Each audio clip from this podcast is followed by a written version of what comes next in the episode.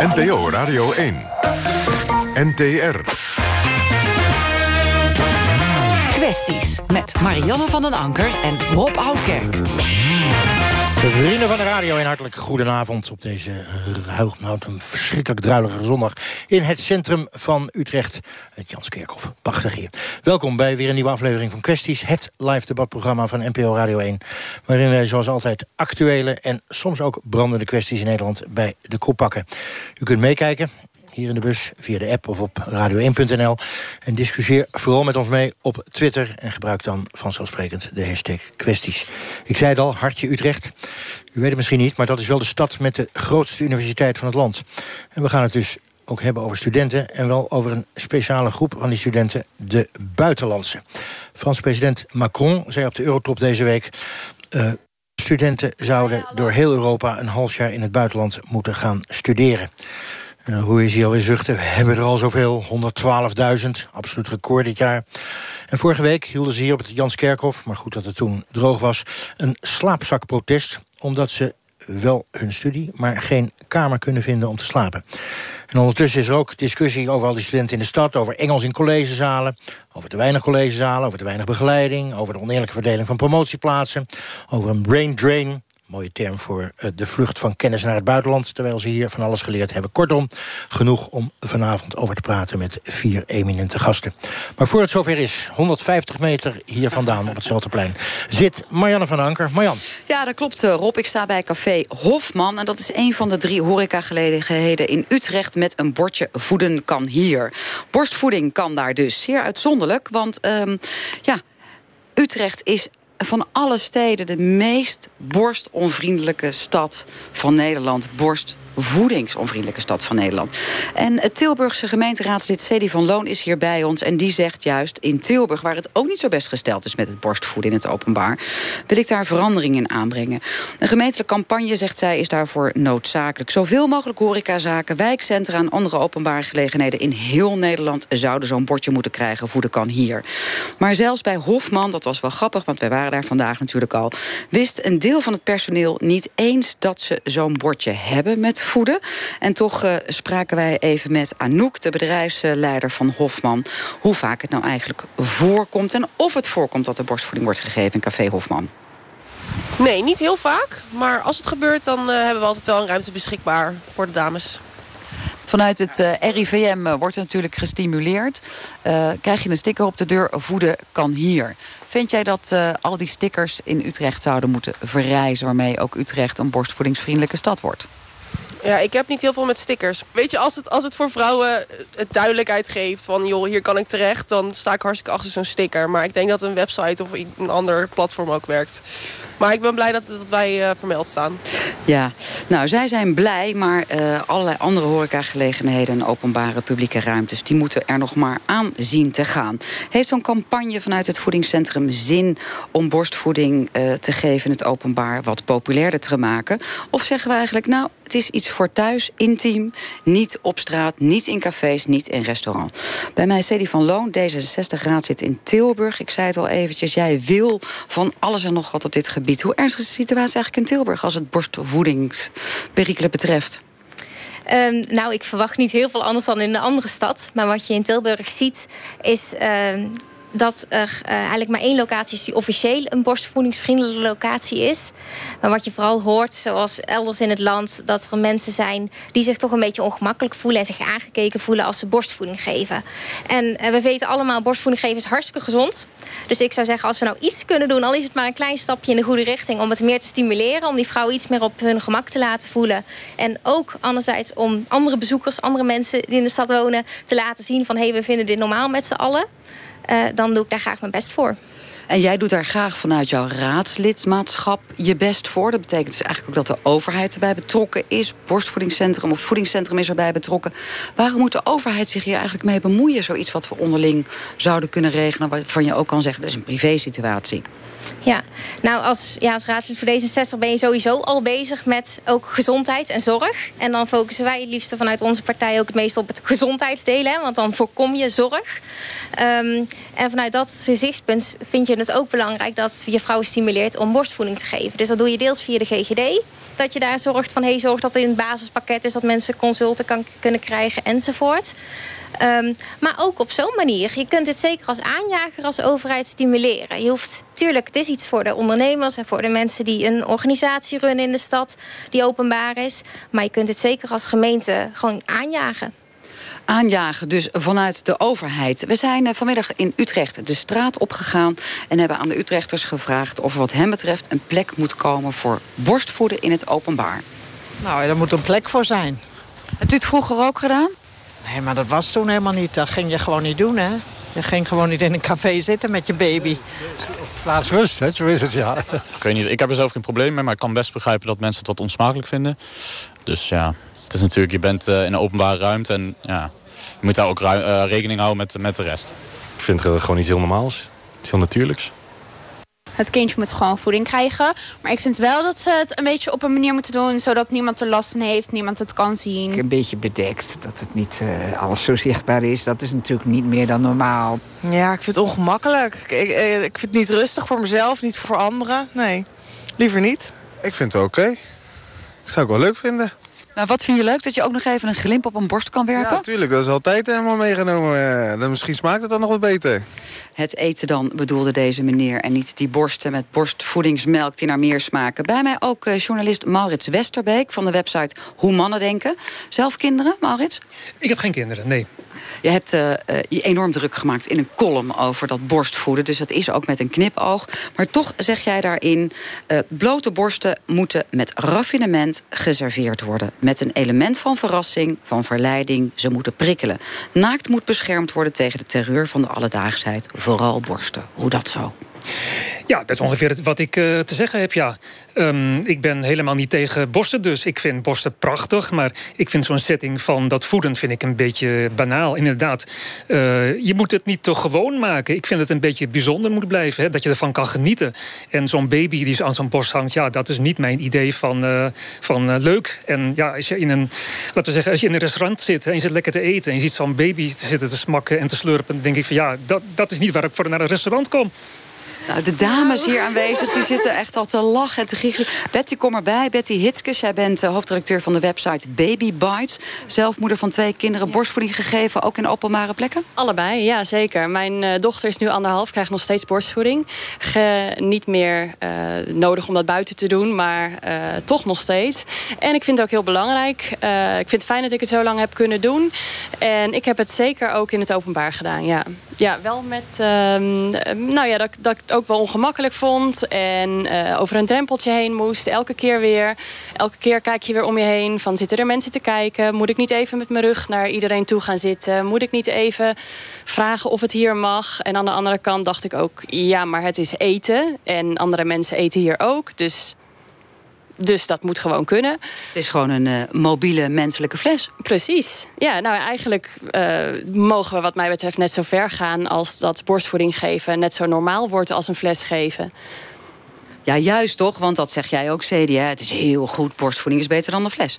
Ja, dat zegt iedereen al heel lang. Dat is ondertussen wetenschappelijk bewezen. Ik denk dat we daar geen discussie over hoeven te hebben dat het goed is. Uh, en tuurlijk, het vraagt wat van de vrouwen die het doen. Uh, maar laten we ze daarbij dan een beetje ondersteunen. Maurits, hoe kun je nou die vrouwen ondersteunen? Want jouw mening is helder over die borsten met die knipoog. Maar vrouwen, zo blijkt ook wat uit Betty's verhaal... maar ook wat uh, uit onderzoek is gebleken... die generen zich toch nog. En dat komt door mannen zoals jij. Um, ik weet niet wat mannen zoals ik kom. Kijk, we leven in een cultuur hè, waarin bepaalde dingen buiten beeld worden gehouden. Er zijn een hele rits van dingen. Je gaat, je piest, je poept, hè, doe je ook achter een gesloten deur. Je hebt seks, hè, je, ga, je gaat onder de douche. En poepen dat... en plassen is toch niet te vergelijken met voeden? Nou, het, is, het, is, het is net zo normaal, maar toch zijn er bepaalde redenen om dat niet in gezelschap te doen. Ja, maar Betty. het gaat. Ik bedoel, mijn kind ga ik ook niet verschonen in een restaurant. Dus uh, maar eten doe ik daar wel. Dus ik vind dat mijn baby daar ook mag eten. En mijn baby krijgt dan toevallig de borst in plaats van de fles. Ja, nu niet meer, maar kreeg. En ik vind dat dan ook gewoon niets anders dan normaal dat dat gewoon mag. Nou, ik vind best dat... dat Zei Betty van Baby Bites, Maurits. Het mag best gefaciliteerd worden. Het, mogen best, uh, het mag ook best, laten we zeggen... het hoeft niet in een kelder te gebeuren wat mij betreft. Maar um, als je gewoon een plekje wat een beetje afgeschermd is... ik denk dat het voor vrouwen ook, de meeste vrouwen ook prettiger is... om niet open en bloot te zitten. En uh, dan kan het allemaal gebeuren zon, zonder dat iemand daar last van heeft... of aanstoot aan neemt. Nou ben jij van de website Hoe Mannen Denken. Ja. Wij zijn die van de afdeling Hoe Vrouwen Denken. Het is mij vandaag op straat ook opgevallen... dat die mannen allemaal bedenken voor jou dat het gênant is. Cedi van Loon, D66. Hoe ga je dat oplossen in Tilburg? Want jij hebt grote ambities. Ja, wat wij dus graag uh, zien is dat uh, we sowieso bij de gemeentelijke gebouwen... dus uh, dat is de eerste vraag voor mij aan het college in Tilburg... zorg dat in ieder geval bij het gemeentehuis... maar ook wijkcentra, bibliotheken... dat we op die plekken die we zelf beheren of connecties mee hebben... dat we in ieder geval daar zorgen dat we duidelijk maken... dat die borstvoedingsvriendelijk zijn, dat je daar gewoon welkom bent. Dat je daar Overal die sticking, sticker voeden kan hier. Precies, en ook dat het op de website zichtbaar wordt. Um, maar daarnaast dus ook uh, schrijf een brief aan al die organisaties in de stad ondernemers. Um, maar dat kunnen ook zo'n indoor speeltuin. Alle plekken eigenlijk die openbaar zijn. Schrijf ze allemaal aan, ook in de dorpen die bij Tilburg horen. En vraag ze om er hier eerst over na te denken. Uh, dat zijn de ambities van jou, zei die van Loon D66 Tilburg. Van de 35 borstvoedingsvriendelijke gemeenten bungelt Tilburg enorm onderaan. Klopt. Um, dus Betty van Baby Bites. Ja. Um, jij schrijft natuurlijk veel op dat forum. Is dit een thema waar vrouwen mee bezig zijn? Dat ze ook zelfs iets hebben van laten we een baby-maffia vormen. Zodat we in al die plekken, restaurantjes, cafés... gewoon lekker gaan zitten voeden. Borst eruit, niet zo'n borstboerka ervoor, niet zo'n lap. Gewoon open en bloot. Nou, er zijn inderdaad heel veel moeders die, uh, vooral online valt mij op... veel foto's posten van uh, dat ze aan het voeden zijn. En uh, nou ja, dat, dat is eigenlijk wat ik meer merk... dan dat ze zich heel erg uitspreken van ik doe dat. Maar ik weet van mijn vriendinnen, inderdaad ook van de bezoekers van Baby Bites... dat het inderdaad ook in het openbaar gewoon vaak gebeurt. Nou, waarom het openbare? Ik, ik snap het eerlijk gezegd niet. Je kan dat alles faciliteren. Ja, heel graag. Oké. Okay. Ik heb twee kinderen die allebei geen fles hebben gedronken. Nooit. Dat wilden ze niet. Of dat konden ze niet. Um, als ik niet in het openbaar wilde voeden... betekende dat dat ik minstens een half jaar thuis moest blijven. Want je kan niet timen wanneer een baby gaat drinken. Nou ja, dan... Nee, ik dan kortom, ik, ik, bedoelde ja. meer dat het open bloot... Want je openbaar, kijk, als je gewoon in het hoekje van een, van een restaurant zit... is het ook openbaar, maar toch ja, maar niet... Dat, dat gebeurt toch ook? Hm? Ik, ik ja. zorgde altijd dat ik een, een hemdje aan had, een hm. trui eroverheen. En dat eigenlijk tenzij je heel erg naar mij aan het gluren was... zou je misschien een halve seconde een borst zien. Want daarna hapt de baby aan, zit er een hoofdje voor, zie je niks meer. Nou, en, en met dat praktische beschrijving van hoe het dan gaat in het openbaar... met een lab ervoor, sluiten we af. Het is in tien jaar tijd nu wederom op de agenda... borstvoeding, borstvoedingsplekken, CD Succes. En we gaan ervoor. Dank, Dank jullie wel, allemaal. Uh, Rob, uh, wij hadden CD van Loon, D66 raadslid uh, hier... Maurits Westerbeek en Betsy Hitskes van de website Baby Bites. Wij gaan terug naar jou, naar die 150 meter verderop. En dat zei Marianne van Anker, inderdaad hier vlakbij... op het regenachtige pleintje in Utrecht. En ik heb weer iets geleerd. Utrecht, meest borstonvriendelijke stad van Nederland. En wij gaan het de komende drie kwartier hebben... of het ook de meest buitenlandse studentonvriendelijke stad is. Het lijflied van Utrecht zegt, en ik heb het acht keer geoefend... Utrecht, mijn stadie, doorgebeurd van alle hand. Oftewel, het bruist van alle kanten in het hartje van ons land. Vorige week was dat hier aan het bruisen op het Janskerkhof met een prachtige slaapzakdemonstratie. En in die slaapzakken lagen buitenlandse studenten... die hier geen kamer kunnen vinden... en dus onder bruggen of in dozen moeten slapen. De SP in de Tweede Kamer heeft naar aanleiding daarvan een motie ingediend. Maar er is meer aan de hand dan dat... want al die buitenlandse studenten zorgen niet alleen voor problemen op de kamermarkt... maar ook in de collegezaal, met studiebegeleiding... en zelfs bij de verdeling van het aantal promotieplaatsen. We beginnen met de problemen die buitenlandse studenten ondervinden... bij het zoeken van een kamer. Luister even mee. Ik woon hier sinds juli. Ik kan al een beetje Nederlands praten. Uh, ik wil hier blijven. Ik wil een leven in Nederland bouwen. Maar uh, dat is helemaal onmogelijk. Want elke woonruimte reclame zegt no internationals. Dus hoe kan ik met andere Nederlanders... Dus hoe kan ik aan de Nederlanders ontmoeten? Ik heb veel vrienden gehad die constant naar een kamer zochten en naar Nederlanders mailden. Ze kregen altijd als antwoord geen internationals, alleen Nederlands sprekende mensen. Zij hadden veel problemen om iets te vinden. En die hadden we graag gehad. Diegene die dat bordje op de deur heeft, no internationals. Die zou ook komen in de bus, maar vanochtend besliste hij anders. Jammer, want ik had hem graag gevraagd wat dat eigen volk eerst nou precies betekende. Wel in de bus uh, Martijn Gul van Studentenunie Vidius uit Utrecht. Wat is uh, stu Studentenunie Vidius? Wat is dat? Uh, wij zijn eigenlijk de studentenvakbond hier in Utrecht voor iedereen die hier studeert. Daar staat onze naam ook. dus voor. ook de buitenlandse studenten? Dus ook de buitenlandse studenten, ja. En, jullie, en jullie waren bij dat slaapzakprotest betrokken vorige week. Ja. Liggen ze dan echt met slaapzakken hier op het natte plein? Nou ja, ze lagen hier op de trap. sterker nog, op deze plek stond ik ongeveer. Um, en het was een, een, voor een protest tegenwoordig in Nederland nog een bizar hoge opkomst. Uh, ik, wel? Nou, ik denk dat er uiteindelijk toch 60 tot 80 mensen aanwezig waren. Um, ik was verbaasd. En je hebt die nacht gewoon in je eigen bed geslapen natuurlijk. Ja, ik heb die nacht lekker in mijn eigen bed kunnen Mooi slapen. niet solidair met die uh, buitenlandse Nou, daarvoor hadden we ook nog een protest uh, op de Uithof. Daar, toen hebben we letterlijk tenten neergezet om te protesteren. Um, en toen was de ambitie, als er geen snel actie kwam... om daar echt te gaan slapen. Um, nou, de situatie wordt steeds grimmiger, dus misschien gaan we dat een keer doen. Oké, we zullen erbij zijn. Jasper Been, uh, niets gaat er boven Groningen... van de studentenbeweging Klopt, DAG. Helemaal. Want uh, DAG is wat voor beweging? Het staat voor Democratische Academie Groningen. En we zijn een studentenbeweging, maar inmiddels sluiten ook veel docenten zich bij ons aan. Omdat wij de universiteit willen verder democratiseren. En ik zei niet voor niets, uh, er gaat niks boven Groningen. Want jullie waren eerder hè, met dat slaapzakprotest, geloof ik. Ja, ja. Hela helaas wel, zou ik bijna zeggen. Want toen wij protesteerden was het uh, zo weer als het nu is. Ja. Dus dat we waren echt een paar verzopen katten. Maar voor het effect was het denk ik wel goed. Maar uiteindelijk hebben jullie het wel gebracht tot de Tweede Kamer. Want daar zijn uiteindelijk vragen gesteld en is een motie ingediend. Dus je zou kunnen zeggen, jullie waren de uitvinders van het slaapzakprotest. Nou, met ons vele anderen, ja. Met jullie vele dat is, dat is altijd weer uh, netjes van je. Maarten Steenboeg, hoogleraar aan de Technische Universiteit van Eindhoven.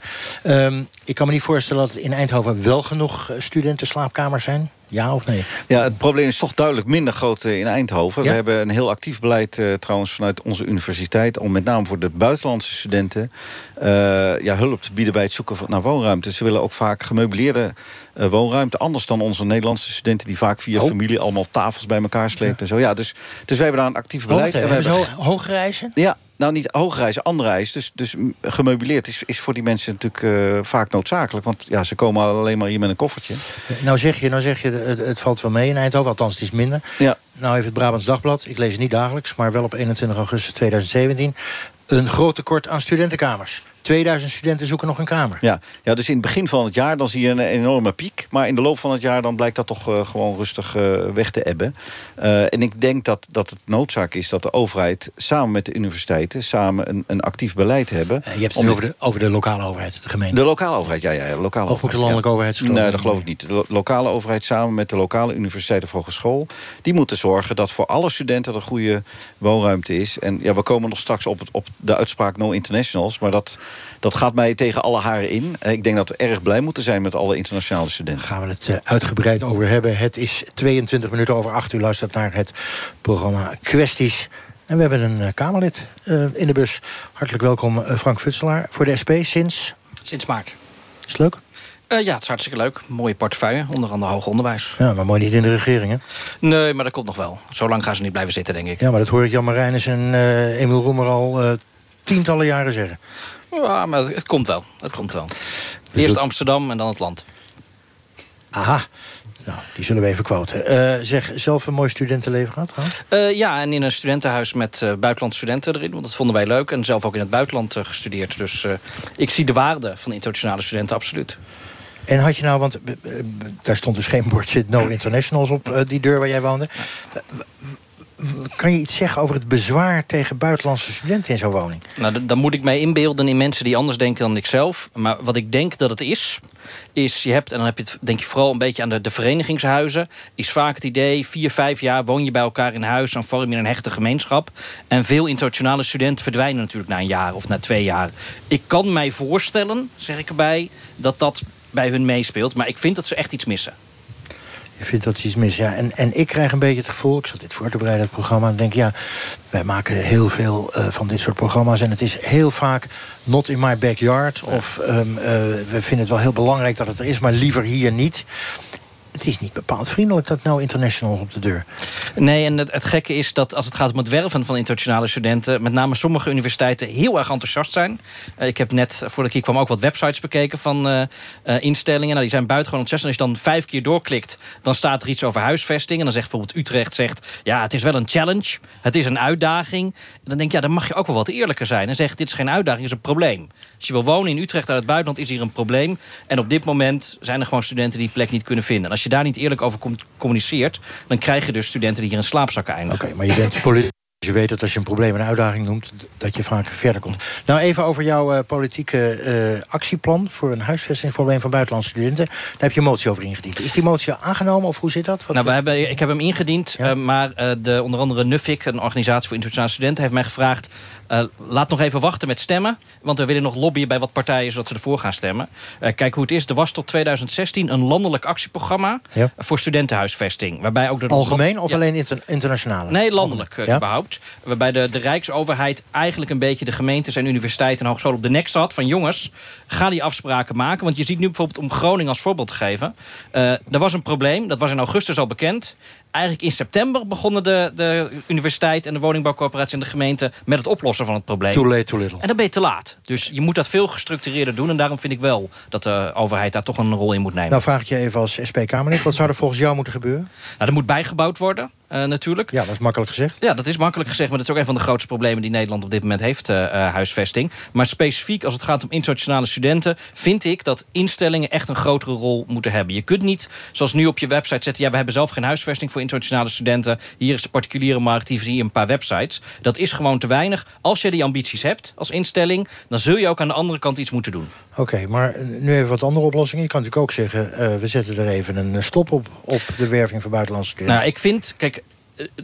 het is niet zo dat Nederland niet meer buitenlandse studenten aan kan. Maar ik vind wel dat je serieus mag praten. Als Amsterdam het echt niet redt met huisvesting... Ja. Nou, ga dan kijken of ze niet naar Tilburg kunnen. Of ga dan kijken of ze niet naar Enschede dus. kunnen. Ik heb ook voorgesteld, kijk een beetje naar spreiding. En doe het niet met quota, maar gewoon doorverwijzen van... joh, realiseer je dat het hier heel moeilijk is maar daar is, is weer ruimte. Je ziet ook wel dat instellingen af en toe bijna gek worden... in hun ambitie om die uh, studenten binnen te halen. Ook omdat er een bekostigingsvoordeel is. Dus je zegt, als je in Utrecht gaat studeren... dan is het ook prima om in Beeldhoven te wonen... of in de surroundings van Utrecht. Nou, nee, sterker nog, ik zeg uh, voor studenten die naar Utrecht kijken... die kun je afvragen, ja, maar er is hier zo'n probleem met huisvesting... zou je niet naar een andere instelling in Nederland gaan? Martijn Gul, uh, goed idee. Uh... Ja, voor mijn gevoel klinkt het heel erg dat je het probleem verplaatst. Want de stroom... Nou, letterlijk, ja. ja. je verplaatst het letterlijk. Nee, waar, waar ik heel erg de verantwoordelijkheid in zie... is juist de universiteiten. Die halen ze hier naartoe. Die hebben wettelijk gezien een, een zorgplicht. Um, als je dan bijvoorbeeld hier kijkt um, waarom er op dit moment zo weinig huisvesting is... dat is, er wordt gigantisch veel gebouwd... maar al die vergunningen aanvragen voor dat bouwen, daar gaat het mis. Dus de plannen worden ondertussen wel ingediend... alleen omdat die vergunningen aanvragen zo ellenlang, ellenlang duren... Um, kunnen ze geen kant op. Uh, dus er gaat hier ontzettend veel bijgebouwd worden... maar dat gaat een paar jaar duren. Uh, en juist op die korte termijn, denk ik dan moet de universiteit verantwoordelijkheid nemen. Dan al huren ze hostels af. Al, ook al zetten ze tijdelijke bouwketen neer. Maar wacht even, als ik je goed begrijp, zeg je dus... Uh, nood breekt wetten. Uh, normaal moet een gemeente gewoon voor huisvesting zorgen. Maar helaas, uh, duurt allemaal te lang. Trouwens, we maken onze eigen bureaucratie, denk ik dan. Maar goed, duurt te lang. En zolang als dat duurt, moeten de universiteiten maar zorgen voor de oplossing. Dat is eigenlijk wat jij zegt? Yes, yes precies dat. Jasper Been, Groningen, ben je het daarmee eens? Nou... Um in principe zijn gemeenten inderdaad verantwoordelijk voor het huisvesten van studenten, van ja. al haar inwoners. Maar op een gegeven moment komt er een, een grens die overschreden wordt wanneer je moet afvragen of gemeenten dat nog wel aankunnen. In Groningen uh, zijn er denk ik twee problemen. Eén is een landelijk probleem dat studenten niet meer Um, of liever op kamers zijn gewoon. In plaats van de helft, wat 15 jaar geleden het geval was... gaat nu twee derde van de studenten hier op kamers wonen. Plus dat de Groningse Universiteit geëxplodeerd is qua studentenaantallen. Dus alleen al voor de universiteit kom je op een soort van 12.000 studentenkamers... die extra nodig waren in de afgelopen 15 jaar. Dan heb je ook nog de Hans Hogeschool in Groningen. En, nou, jij bent wethouder geweest. Ik, ik, weet niet of dat een realistische eis is om aan een gemeente te vragen... om 20.000 studentenkamers bij te bouwen. Nou, blijkbaar niet, horen we nu ook uh, van je collega ik ga nog even naar uh, het Kamerlid voor ik bij de hoogleraar kom. Uh, want die moet zijn verantwoordelijkheid nemen. Je, je kan van alles willen. Ja. Maar ja, een gemeente kan natuurlijk niet van papier-maché... Uh, 12.000 studentenwoningen bouwen. Nee, dat kan absoluut niet. Maar wat je nu ziet is dat te veel de instellingen wijst naar de gemeente. De gemeente wijst naar de Ja, woningbouwcorporatie... Ja. en de woningbouwcorporatie weer naar de gemeente. En wat bijvoorbeeld in Groningen uiteindelijk is gebeurd... is een asielzoekerscentrum dat eh, leeg stond gebruikt... om voor tijdelijke noodopvang. En vind je dat wenselijk? En dat soort maatregelen, nou zeker als je aanziet komen dat er een probleem Ja. is... en dat weet je gewoon in juli, augustus als instelling, dat weet je. Je hebt die aanmeldingen. Dan moet je zeggen, wat kunnen we nu heel snel voor korte klap doen... om, om in ieder geval voor die internationale studenten die ook het meest kwetsbaar zijn. Hè? Want dat zijn de studenten die worden opgelicht eh, door websites en dat soort eh, dingen. Die hebben geen netwerk, die kennen ons huurrecht niet. Maar zodat je dat probleem opvangt. En daar kan echt meer mee gebeuren. Je zou kunnen zeggen, ehm, voor ik naar Maarten Steenboek ga... de buitenlandse studenten die moeten het zelf maar gewoon oplossen. Het zijn geen 12-jarige kinderen. Ze zijn 18 jaar of ouder. Ze zelf oplossen met die woonruimte. Dit zeggen zij daar zelf over. Yeah, of course, we can take our own Ja, responsibility. natuurlijk kunnen we onze eigen verantwoordelijkheid nemen. Maar alleen als we daar ook de kans voor krijgen. Maar die krijgen we niet. Je kunt geen huis of appartement kiezen als er geen appartement is. Ik denk dat het de verantwoordelijkheid is van de universiteit. Ze hebben veel nieuwe lesprogramma's en studieplekken gemaakt die specifiek gericht zijn op internationale studenten. En het is een onderdeel van hun missie om veel internationale studenten te werven. Je kunt niet van ze verwachten dat ze zich begeven op de moeilijke woningmarkt... waar hun kansen slecht zijn. Waar de kansen voor Nederlandse studenten al slecht zijn. Eh Maarten Steenboeg, ehm, is de universiteit, gewoon eigenlijk ja of nee... mede verantwoordelijk voor de huisvesting? Eh, mede verantwoordelijk ja. Eindverantwoordelijk nee. Maar ja, dat is nou weer heel vervelend. Dat je dit antwoord geeft, kun je niks aan doen, want daar ga je zelf over. Ja. Maar Frank Futselaar zegt, ja, de een wijst naar de ander... de ander wijst naar de een, Ja. in de woningbouwcorporatie. Ik vind het primair de, de verantwoordelijkheid van de gemeente. Ehm, maar ik denk dat de universiteit en de gemeente samen goed moeten overleggen. Want, want het is natuurlijk zo dat als je adverteert als, als universiteit... en een actief wervingsbeleid hebt voor buitenlandse studenten... dat je niet maar zomaar ontzettend veel buitenlandse naar binnen kan halen... zonder dat je overlegt met de gemeente om te kijken of ze ook echt ergens kunnen, kunnen wonen. Ja, maar dat verbaast me zo. Hè? Jullie weer, of jullie, dat is geen beschuldiging... maar de, de universiteiten werven heel Ja, veel. ja. Die willen heel graag buitenlandse studenten eh, hebben. Zullen we zo over praten waarom nou eigenlijk? Ja. Je kan werven tot je in ons weegt, kwantitatief. Maar als je ze kwalitatief niet een goede woonruimte kan bieden... mag je dan eigenlijk wel werven? Nee, ik vind dat daar dus de grens zit. Ik vind dus dat je mede verantwoordelijk bent. Vandaar mijn ja op mede. Eh, en dat je dus in overleg moet met de lokale eh, overheid... om te kijken hoe je dat probleem kan oplossen. Dat er een probleem is, is duidelijk. Eh, maar dat mag niet leiden tot een deur met no internationals. Eh, Jasper, ik las dat jij, eh, ik zal je even citeren... die universiteiten doen alsof al die buitenlandse studenten... een natuurverschijnsel zijn. Leg eens uit. Ja, sorry, natuur... Sorry, ik spreek het verkeerd aan. Eh, Jasper. Ja, in, in dit debat lijkt het inderdaad alsof... ehm, universiteiten zijn ontzettend hard bezig met het werven van internationale studenten. En daar zijn ze ook ontzettend trots op. Lees de jaarverslagen erop na. Maar zodra ze in dit debat komen met gemeenten en met, met woningcorporaties... dan is het zo van, ja, het overkomt ons. En dat is simpelweg niet waar. Er wordt actief geworven. En op dit moment wordt er geworven terwijl, er, terwijl universiteiten weten... dat die internationale studenten die hier naartoe gaan komen... geen goede woonruimte gaan krijgen. Maar dat is toch onverantwoordelijk dan? Ja, dat vind ik onverantwoordelijk. Ja. Vraag ik ook even aan de hoogleraar. Eh Maarten Steenboog, dat is onverantwoordelijk. Want je haalt iemand naar je land, je belooft hem of haar gouden bergen... maar ja, helaas geen slaapruimte. Ik denk dat je wel mensen moet waarschuwen dat het heel moeilijk zou kunnen zijn. Ja, ja maar dan zeggen ze we komen niet. Dat, en dan komen ze niet. Dat Nee. zijn maar zo. Ja, dus daarom nee. moet je dat wel eerlijk, eerlijk communiceren. Ja, maar als ik baas van de universiteit zou zijn... dan zou ik zeggen, nou, die eerlijkheid die doe ik in de kleine lettertjes. Ja, dat moet, moet je dan aan de baas vragen. Ik ben geen baas. Ik weet in ieder geval dat wij in Eindhoven een actief beleid hebben... om inderdaad die buitenlandse studenten te helpen. Eh, want, want kijk, als je hier als, als Nederlandse student eh, een woonruimte zoekt... dan heb je gewoon een netwerk. eh, je weet waar je moet aankloppen. Je hebt ook meer tijd. Die buitenlandse studenten die horen pas in, in, in mei of zo... of ze überhaupt kunnen komen. En dan komen ze hier in eind juli, begin augustus. En dan komt er zoveel op en af. Dan moeten ze wennen aan de cultuur. En, eh, bedoel, je kan niet van ze verwachten dat ze dan eh, zelf een kamer gaan vinden. Dus we moeten ze helpen. Oké, maar over dat werven nog even. Want eh, Ja. als ik goed geïnformeerd ben... werven jullie in India, Mexico, Bulgarije... Ja, China. kan geloof ik, nou, het zee, kan de, Ja. hele wereld noemen. Voorstander daarvan? Jazeker. Ik denk dat het ontzettend belangrijk is dat we verder interna- internationaliseren. Ik denk dat het voor onze eigen Nederlandse studenten heel belangrijk is... dat zij ook de mogelijkheid krijgen om stages en afstuderen te doen in het buitenland. Wij leven in een, in een mondiale wereld en, en daar is internationalisering onderdeel van. Dat betekent niet dat 100% van onze instroom buitenland zou moeten zijn. Dat zou niet goed zijn. Maar we zitten nu op 25% bij de masteropleidingen. En dat vind ik een heel net aantal. Maar toch een soort quotum, dat is wel genoeg. Ik, ik vind dat je niet uh, door moet schieten. Het gaat er niet om om zoveel mogelijk buitenlandse studenten naar binnen te halen. Ik denk dat je een gezonde mix moet hebben. Dat het heel belangrijk is voor jonge mensen... om ook in multidisciplinaire en in multiculturele teams samen te werken. Toch even een politiek vraag, Frank Futselaar. Die actieve wervingen, we hebben het nu over Eindhoven... maar we kunnen het ook over andere universiteiten hebben. Uh, van Groningen tot uh, waar dan ook, Maastricht. Die actieve werving van buitenlandse studenten... moet je zolang we zoveel problemen hebben in onze grote steden... daar wel mee doorgaan? Ik vind dat een aantal universiteiten... en dat zijn op dit moment denk ik vooral de UvA en de Universiteit van Utrecht... Um, op zijn minst in de spiegel zouden moeten kijken en zeggen... is dit nog wel verantwoord om hiermee door Daar bedoel je eigenlijk mee stoppen? Ja, nou ja, dus niet stoppen met internationale studenten, maar niet meer. Weet je wel, niet nu volgend jaar nog grotere, uh, nog grotere toevloegt. Uh, en het probleem dat hier ook een beetje achter zit, is natuurlijk ook... Kijk, ik ben ook heel erg voor internationale studenten... maar het moet niet een bekostigingsmodel uh, automatisch zijn. En dat speelt natuurlijk ook mee met die instellingen. Zeker in een krimpregio. Gaan we het zo direct nog even over hebben. Uh, Jasper, Universiteit van Groningen, als ik goed geïnformeerd ben... wil zelfs een dependance oprichten in China. Dat klopt. Dan hebben we hier nog de nodige problemen. Dan gaan we vast even een dependance in China bouwen. Da daar is ongetwijfeld betere huisvesting, maar het is wel een eentje lopen. Dus wat vind je daarvan? En, nou, ik ben persoonlijk erg tegen de, uh, de campus in China. Want?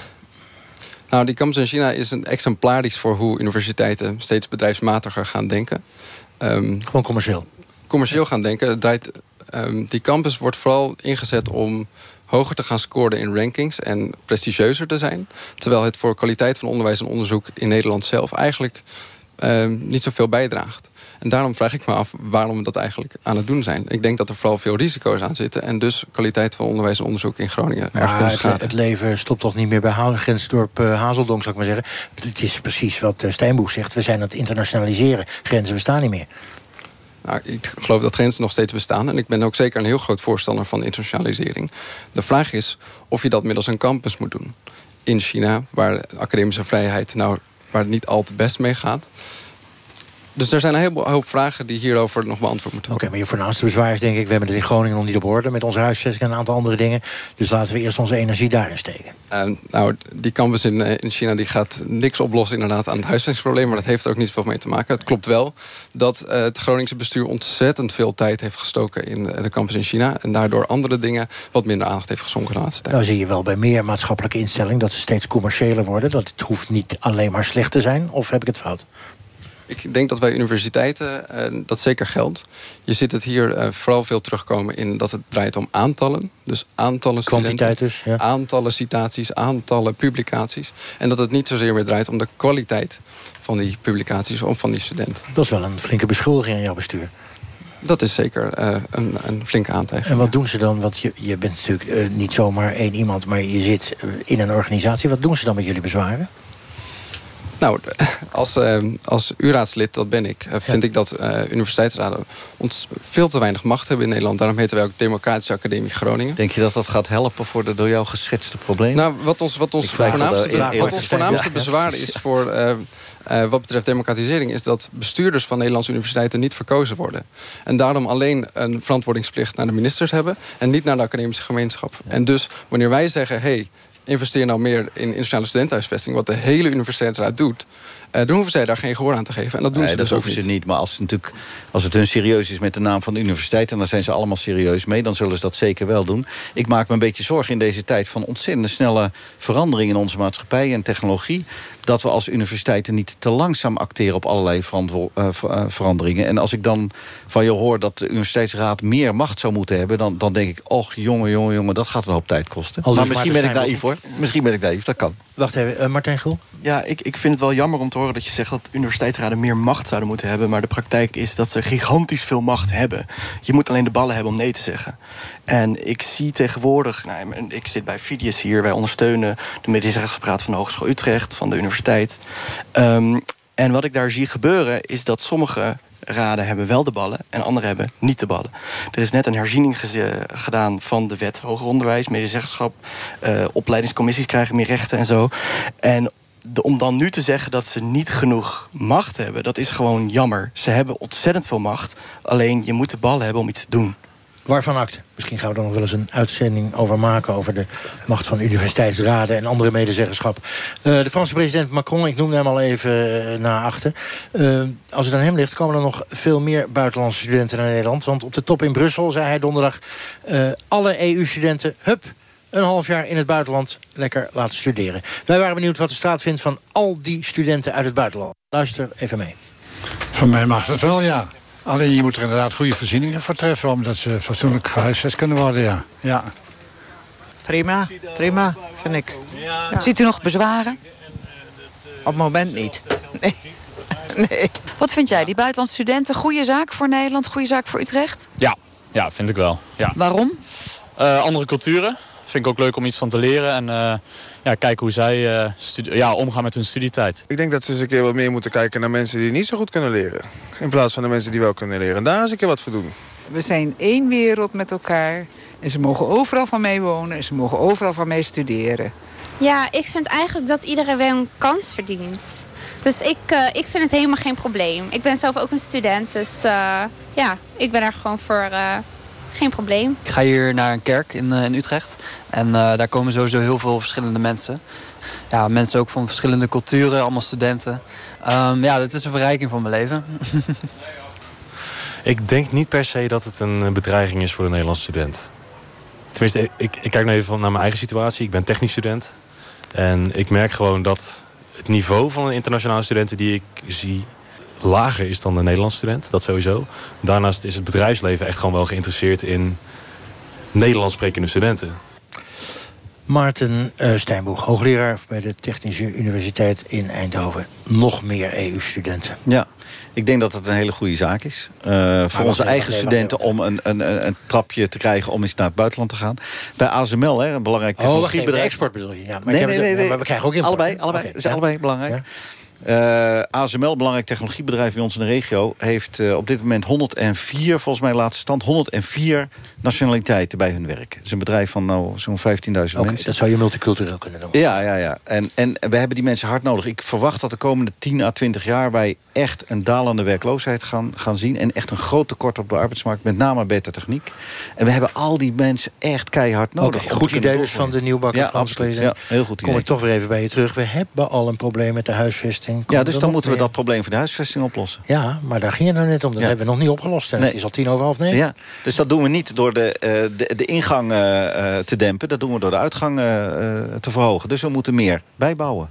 Ah, op die manier. Even, even Martin Jasper. Macron heeft natuurlijk allemaal wilde ideeën. Um, vraag maar even aan Martin. Martijn, sorry. Goed idee? ja, en nee. En nee.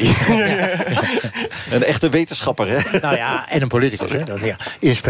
Nee, maar Martijn, wat is het nee? Waarom is het geen goed idee? Het is uh, toch prima? Ik bedoel, trouwens, dan kan je ook lekker een half jaar studeren in het buitenland, bijvoorbeeld. Toch? Ja, als ik zou willen in het buitenland kunnen... Ik zou wel in het buitenland kunnen studeren. Uh, ik kies er alleen op het moment voor omdat ik Utrecht en Nederland zo geweldig vind... om, om hier te studeren. Um, nou, als je, als je maar, maar blijft verhogen... op een gegeven moment komt de kwaliteit in het geding. En dat zien we hier dus in Utrecht op het moment ook. Dat die kwaliteit bereikt op, op, op een gegeven moment dat je niet meer aan kan. Oké, snap ik. Maar je zou natuurlijk ook kunnen zeggen... een deel van de Nederlandse studenten naar uh, Brussel, Parijs, Madrid... Uh, je hebt allemaal sites, die heten Woningruil... Um, dat werkt voor vakanties prima. Waarom zou het voor studenten niet kunnen Misschien werken? een nieuwe app ontwikkelen of zo. Dat zou ook leuk Kijk eens aan. Ja, daar Rijk van Woorden ook. Ja, ja dit, soort dingen zijn wij dus ook heel actief mee bezig. Juist die creatievere woonvormen. Ga dan eens niet kijken met alleen bijbouwen... maar uh, meerdere studenten op één kamer. Dat is in het buitenland heel normaal. Hier niet. Um, dus zodra je creatief gaat worden... dan ga je niet meer naar elkaar wijzen... maar dan ga je aan tafel zitten oplossingen bedenken. En hier in Utrecht zien we dat dat langzamerhand nu beweging begint te krijgen. Maar tegen de tijd opgelost is dan zijn we weer een paar jaar verder. Waarom duurt dat allemaal zo lang? Dit, ik bedoel, wij, wij verzinnen nu, het is inmiddels 12 over half negen, maar ik zit er ook druk op. De studenten we Airbnb, nu een app, We studenten, Airbnb, studenten Airbnb. Ja, ja. Zo geregeld, hè? De ja, een gaat naar Madrid een half jaar studeren, de ander komt uit Madrid hier. Moet natuurlijk wel dat bordje met no internationals van de deur. Uh, hè? Dat lijkt mij. Zeker. Maar dan is het toch geregeld, of ben ik nou uh, te eenvoudig? Ja, klopt, maar het gaat om ambtenaren, het gaat om onderwijs, het gaat om beleid. En beleid gaat zo ontzettend langzaam. Vraag het maar even aan Frank Futselaar. Wie wordt de nieuwe minister die hierover gaat? Eh, dat wordt uh, Ingrid van Engelshoven als het Oh, maar die is heel erg voor internationalisering. Ja, en, eh, ja, ik ben ook heel erg voor internationalisering. Dus ik heb daar niet zoveel moeite mee. Ik moet wel zeggen, ik moet in zoverre een beetje lachen... om het eh, plan van eh, president Macron. Eh, ik gaf zelf eh, voor maart een les op een hogeschool in, eh, in Enschede. En ik heb altijd gezegd, ga vooral naar het buitenland. Dat is heel goed. Maar ik was eigenlijk al heel blij als mijn studenten Twente uitgingen... eh, als ze een stage ergens eh, liepen. Ehm, niet iedereen wil het ook. Dat is ook een realisatie die je moet, eh, die moet hebben. Sommige mensen die doen een studie omdat ze graag iets willen doen in hun eigen streek. En eh, kijk, dit is zo'n Frans plan. En dat moet dan groots en meeslepend. Ehm, Zo zei die Fransen. En hoe het bekostigd wordt, dat is dan een discussie daarna. Ehm, en er zitten wel wat bekostigingsvraagstukken aan internationale studenten. Maar over het algemeen is het gewoon waar dat het goed is voor mensen om in het buitenland te wonen. Hey, nou even, ik blijf even bij je. Zo'n Nederlandse student eh, kost de Nederlandse overheid evenveel als een EU-stu- EU-student, toch? Maar ik heb ook weer begrepen dat als je van buiten de EU komt... dat je veel meer collegegeld betaalt. Dus het is voor bijvoorbeeld de TU in Eindhoven heel aantrekkelijk... om een hoop eh, Bolivianen, Japanners en Chinezen te halen. 6.000 tot 16.000 per jaar extra. Lekker. Eh, nee, dat extra is niet aan de orde. Dus het collegegeld wat eh, buiten de EU moet worden betaald... is op dit moment 15.000 euro per jaar. Ja. Eh, maar als je kijkt naar de kosten, is dat ongeveer kostendekkend. En het is vergelijkbaar met de diplomafinanciering... die wij krijgen van onze Nederlandse studenten. Leg me even uit, want ik ben een leek op dit gebied. Ik denk een ontzettend leuke student uit China, 18 jaar... die kost duurder, om het maar eens even in lekkere Nederlandse termen te zeggen... dan iemand die gewoon uit Polen komt. Eh, ja, die, die, die eh, mensen uit Polen die betalen hetzelfde collegegeld als nu... maar daar krijgen wij dus ook diplomafinanciering voor vanuit de overheid. En we krijgen nul financiering vanuit de overheid voor de niet-EU-studenten. En daar vragen we dus, wat we dan missen, vragen we dan aan die studenten. Wij verdienen daar niet, niet extra aan. Oké. Jasper, een van jouw bezwaren tegen die internationalisering... is wat jij noemt het Burger King-beleid. Ja, dan gaan we een, een wat meer eh, inhoudelijke discussie over internationalisering voeren. Want ik, denk dat iedereen hier een groot voorstander is van internationalisering. Maar als ik kijk naar hoe het uiteindelijk ingevuld wordt... dan blijkt het toch een soort van neutralisering te zijn. Dus ehm, juist niet gestoeld op diversiteit... maar veel meer een soort van quasi-Europese cultuur... waar steenkolen Engels gepraat wordt... en waar niemand zich echt in thuis voelt. Ehm, en dat zie je denk ik heel erg terug in, in hoe er aan universiteiten... op, op financieringsgestoelde verengelsing plaatsvindt. Dus... ehm, Nederlands, Nederlandstalige colleges verdwijnen eigenlijk eh, volledig. En daarmee ook Nederlandstalige eh, wetenschap. En ik denk dat op technische universiteiten dit, dit een veel beter idee is. Maar op- als je kijkt naar brede universiteiten zoals de mijne in Groningen... dan denk ik dat je daar, eh, wanneer er zo'n ontzettend groot financieel belang in het spel is... voorzichtig mee om moet springen. Vervlakking van de kwaliteit van de studie. Jazeker. En, en de, KN, de KNAW, de Koninklijke Nederlandse Academie voor Wetenschappen... die deed in 2002 een onderzoek naar kwaliteit van het onderwijs eh, in je moedertaal. En blijkt dat ehm, kwaliteit van onderwijs in je moedertaal 30% hoger ligt dan in een andere taal. Ik denk dat iedereen die wel eens een Engels boek leest, weet hoe, hoe moeilijk het is en hoeveel eh, finesses en een humor je mist wanneer je eh, een boek leest in een andere taal. En zo werkt het net zo goed in onderwijs. Martijn Gul, heeft Jasper een punt? Ja, ja zeker. Eh, de Universiteit Utrecht hier dacht dat het goed was om in één zomer al hun mastersprogramma's te verengelsen. Nou, ik weet niet waarom dat een goed idee was, want daardoor is dat hele probleem hier gekomen. Nee, maar je ziet dat kwaliteit in het geding wordt. Eh, Maar, maar, maar is dat een soort concurrentiemodel? Wat ze, dat ze willen concurreren met Madrid, Rome, Milaan, weet ik veel? Ja, zeker. Zeker. Als je ziet dat er alleen maar decentrale selectie op één plek wordt ingevoerd... doet opeens iedereen dat, zeg maar. Eh, ze, ze kijken heel erg naar elkaar. Ehm, en in dit geval is dat denk ik ook zoiets geweest. Maar je ziet dus als je aan een professor of een hoogleraar vraagt... eh daar wordt opeens aan gevraagd, nu ga je in het Engels lesgeven. Dat, dat is, zo'n persoon heeft gesolliciteerd om in het Nederlands te doseren. Daar kan je niet opeens van verwachten dat hij eh, in een andere taal dat gaat doen. Dus dan gaat gewoon de kwaliteit omlaag. Dan gaat gewoon de kwaliteit. Maar dat, dat is logisch, daar hoef je niet eens onderzoek voor te doen. Maar Stijnber, hoe, hoe lossen jullie dat op? Want Ja, jullie- ik, ik vind dit heel erg oud denken. Eh, waar, ik het wel mee eens Door de ben... is- jongeren wordt er oud gedacht. Jij bent al een iets oudere en- ja, ja, ja, ik probeer jong te blijven. Maar eh, kijk, waar ik het wel mee eens ben... dat specifieke studies, zoals studie over de Nederlandse taal... of misschien wel orthopedagogiek of psychologie... ik, ik zie niet de noodzaak om dat nou Engelstalig te maken. Dat zie ik persoonlijk niet. Ehm, en ik heb natuurlijk iets makkelijker praten omdat ik bij een technische universiteit werk. Maar de, concern language in, in de meeste, ik zeg het al Engels, eh, bij de meeste bedrijven is gewoon Engels. En, en de, de studenten hebben er echt voordeel van eh, dat wij eh, niet perfect Engels praten. Want daardoor, daardoor staan we dichter bij de studenten. En het is ook niet zo dat je dat een maand van tevoren hoort. Bovendien, wij, wij doen natuurlijk gewoon wetenschap. We publiceren internationaal. Dus, dus wij en bovendien, in mijn groep zitten de internationale uh, promovendi, internationale medewerkers. Het is not steenkolen Engels. Nou, dat proberen we niet te doen. En ik hoor jou daar straks zeggen uh, over het feit dat, dat wij hoger moeten komen op de ranglijsten. Dat heeft juist met die kwaliteit te maken. Want als je hoger komt op de internationale ranglijsten... haal je ook buitenlands talent naar binnen als docenten. En daarmee gaat die kwaliteit van de universiteit als het goed is juist omhoog. Dus internationalisering leidt tot een hogere kwaliteit. Oké, maar jullie willen onderscheiden van andere universiteiten... of het nou Massachusetts is of waar het ook is. Hoe doe je dat specifiek? Dat doe je specifiek door alsmaar te focussen op kwaliteit. Kwaliteit, kwaliteit, kwaliteit. is een containerbegrip. Nou ja, dat, gaat dus om de kwaliteit van onderwijs. Het gaat om kwaliteit van onderzoek. En het gaat tegenwoordig ook om kwaliteit van valorisatie. En kwaliteit van onderzoek heeft ermee te maken... dat je dus in de allerbeste tijdschriften probeert te publiceren als wetenschapper.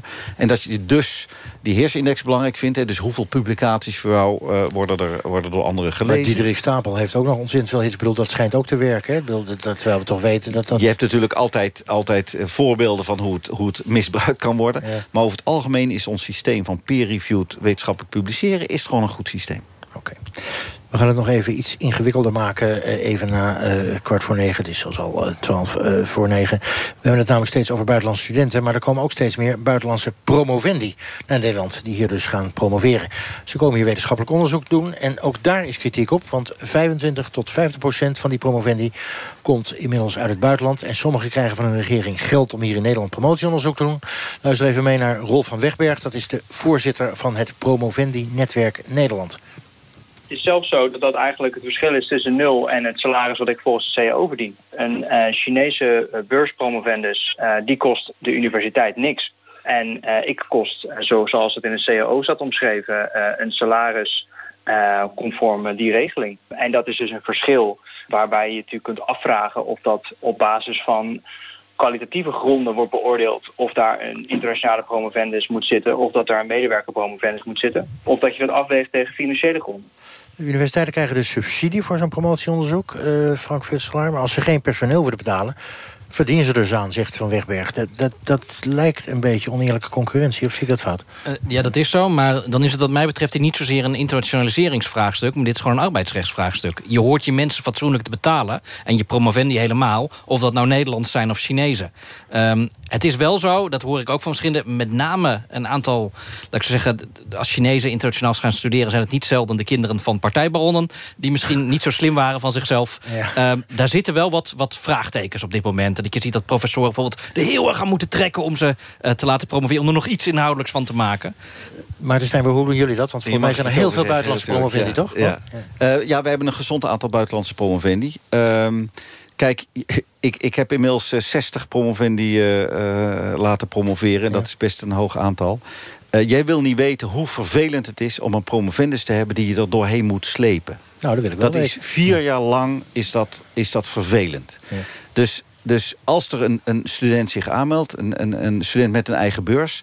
het enige waar, waar, waar wij naar kijken is eigenlijk... is deze persoon wel of niet geschikt om als promovendus binnen te halen... los van het geld. Dat is totaal niet belangrijk bij die selectie. Het enige waar je mee bezig bent, is dit gewoon een kwalitatief goede stu uh, student. Dus, dus het, is, het is raar om te veronderstellen... misschien zijn er uitwassen, maar het is raar om te veronderstellen... dat als een student zijn eigen geld meeneemt... dat je hem dan sneller zou aannemen. Oké, okay, okay, snap ik. Maar ja. nu, dan nemen ze even niet over het geld meenemen... Nee. maar wel ze teruggaan. Ja. Het onderzoek blijkt ook dat die Chinese promovendi met name... dat geld alleen krijgen als ze beloven dat ze ook naar China terugkomen. Ja, uh, en ik vind het jammer. Ik, uh, ik, uh, is het zo dat geloof 40% van de buitenlandse studenten... niet, niet promovendi noodzakelijkerwijs, maar 40% van de buitenlandse studenten... zijn na vijf jaar nog werkzaam in Nederland. En ik vind het zelf leuk en goed en plezierig om mensen op te leiden... die gewoon bij ons in onze huidige regio met name blijven werken of daarbuiten. Dus ik ben heel erg gemotiveerd om juist mensen binnen te halen... die het, die het gaaf vinden om bij ons te blijven werken. Wat ik wel vaak doe, is dat ik... Uh, bijvoorbeeld, ik heb laatst een, een Vietnamese promovendus gehad... Die ging uh, promoveren bij mij. En die heb ik toen aangeraden. Misschien is het leuk als jij bij Bosch Transmissions gaat werken in Tilburg. Want die hebben ook twee Vietnamese fabrieken. Dan ga je eerst drie, drie jaar in Tilburg werken. En daarna ga je via Bosch ga je naar Vietnam om daar in die fabriek. En die jongen zit daar nou, die werkt er nou. Dus dat soort okay, dat, combinaties dus dat, ja. met onze industrie vind ik heel interessant. Okay, dat is een mooie braindrain. Maar je zou kunnen zeggen, als ik nou naar het programma zou zitten luisteren... zou ik denken, ja, uh, mooi hè. Even van ons geld hier vier jaar al je kennis opdoen... en dan uh, hebben wij er niks aan in Nederland. Nou ja, wat wij, wat wij natuurlijk als Nederland eraan hebben... is dat we het onderzoek wat we doen met deze promovendi... Uh, dat levert natuurlijk gewoon kennis en inzicht op... waarmee wij weer verder komen in ons wetenschappelijk denken. Ja. Maar het blijft zo dat ik het persoonlijk leuker vind... als mensen ook echt hier voor de industrie waardevol zijn. Uh, in ieder geval de eerste vijf jaar. We hebben nog vijf minuten en we moeten nog iets oplossen. Nederlandse of buitenlandse studenten, neem je aan, komen niet in studentenhuizen terecht. Hè? No internationals. Uh, ze zullen ook niet heel veel bij de klassieke studentenverenigingen zitten. Ze leren soms de Nederlandse taal niet. Ik zou er ook niet heel blij van worden. Luister nog even mee wat ze er zelf over zeggen. Bijna 100% van de uitwisselingsstudenten die teruggaan naar een eigen universiteit met een bittere nasmaak in hun mond, hebben een erg slechte ervaring gehad met de universiteit hier. Ze zijn erg boos en zullen tegen andere mensen in hun eigen land geen positieve dingen vertellen over die universiteit. Als die globalisering betekent dat buitenlandse studenten hier komen, veel geld betalen, niet integreren in de stad, dan gaan ze na het behalen van hun diploma weg uit Nederland en komen ze nooit meer terug. En dat gaat gebeuren als er niks verandert. Zo is het toch? Dat klopt helemaal. En dus? En dus moet er snel wat gebeuren. Ja, ik denk ik, in, in Groningen um, is de wethouder het inmiddels um, met onze gedachten eens dat uh, de universiteiten nu wel daadwerkelijk eens verantwoordelijkheid moeten nemen. En hij heeft de, de woningcorporaties ook al zover om daadwerkelijk te gaan bouwen. Maar die zeggen gewoon: geef ons de garanties dat er studenten in onze woningen komen. En dan kunnen wij gaan bouwen. Dus wij roepen de universiteit op om die garanties af te gaan geven. Maar ja, dan hoor je net uh, van je buurman Martijn... daar gaat weer jaren en een hele hoop ambtenaren overheen. Ja. Toch, Martijn? Ja, klopt. heb je toch hier? Klopt. Dat, uh... Nou, dan ga ik zuchtend naar onze landelijke politicus... want die moet het dan maar oplossen. Frank Futselaar, hoe krijg je gemeentes, woningbouwcorporaties... universiteiten zover, waar we in het begin van het programma eigenlijk over gepraat hebben... dat ze gezamenlijk deze problematiek oplossen... in plaats van erover blijven te praten? Ik vind, er gebeurt wel wat, hoor, hier en daar. Het moet niet helemaal somber zijn, maar dat is wel nu pas... en niet uh, in uh, augustus, toen het moest gebeuren. Ik denk dat de landelijke politiek eigenlijk een beetje met een stok moet zwaaien... en zeggen tegen met name de instellingen die denk ik toch een initiatief daar moeten nemen. Als jullie niet iets gaan doen aan die discrepantie... van steeds meer internationale studenten en steeds minder huisvesting... dan gaan wij op een gegeven moment een rem erop zetten. Of dan gaan wij kijken naar het bekostigingsmodel dat erachter zit. Maar dan gaan wij ingrijpen. Want vaak zeggen dat je misschien gaat ingrijpen... is soms al genoeg om actie uh, te gaan voeren. En verder in Amsterdam en Utrecht zitten allebei hele verstandige wethouders van de SP. Dus die gaan zich er vast heel erg goed voor inzetten. Ja, en tot zover, de, de ster is er nog niet, dat is pas over twee minuten. Maar je mag nog wel even reclame maken, want er zijn weer gemeenteraadsverkiezingen. Nee, begrijp ik. En dan moet je nog maar zien of die SP daar in het college blijft zitten. Uh, uh, Maarten Steenborg, is dat een goed idee om te zeggen... nou, de landelijke overheid moet op een gegeven moment wel haar verantwoordelijkheid nemen... en zeggen, jongens, tot hier en niet verder? Ik vind het een beetje triest als de, de verantwoordelijkheid die de landelijke overheid dan neemt... Uh, niet verder komt als zeggen van we gaan jullie korten op, op, op uh, bekostiging. Dat, dat, dat lijkt mij nou niet de goede incentive. En wat is jouw tegenvoorstel? Het lijkt mij veel verstandiger dat de lokale gemeentes en de uh, lokale universiteiten... Uh, vanuit de landelijke overheid gesteund worden via wet en regelgeving... of, of hoe dat ook verder gesteund kan worden... door samen daar uh, panden vrij te maken. We hebben zelf een, een, een oud gebouw hebben we helemaal laten ombouwen... samen met een woningcorporatie... om daar uh, woonruimte in te creëren voor buitenlandse studenten. Dus, dus het kan wel, maar je moet wel creatief zijn. En voor de rest, ik ben toch wel voor die studenten-Airbnb-app. Want? Volgens mij kan dat helpen. Software is een oplossing voor heel veel dingen. Wanneer heb je hem gemaakt? Ik zal het aan mijn studenten vragen. Nee, ik vraag wanneer je hem gemaakt hebt. Ja, ik ben een werkgebouwer. Ik maak robots en auto's. Oké. Okay. We zijn er nog niet helemaal uit, maar een heel klein nou, lichtpuntje aan het einde van de tunnel. Uh, ik dank jullie alle vier hartelijk voor jullie uh, aanwezigheid hier. We zijn er doorheen. Uh, we zijn zeer benieuwd naar uw mening hierover. Dus discussieer met ons mee op Twitter met de hashtag kwesties. Of natuurlijk op onze Facebookpagina. Deze uitzending is er weer één geweest. Volgende week zondag zijn we er weer. Zometeen Radiodoc over de wonderbaarlijke geschiedenis van Ebeltje. Een jochie van 10 dat in 1925 bleef haken aan een opstijgende luchtballon. Geen idee. Ik ga luisteren. En ik hoop u ook. Ik wens u een uh, prachtige zondagavond.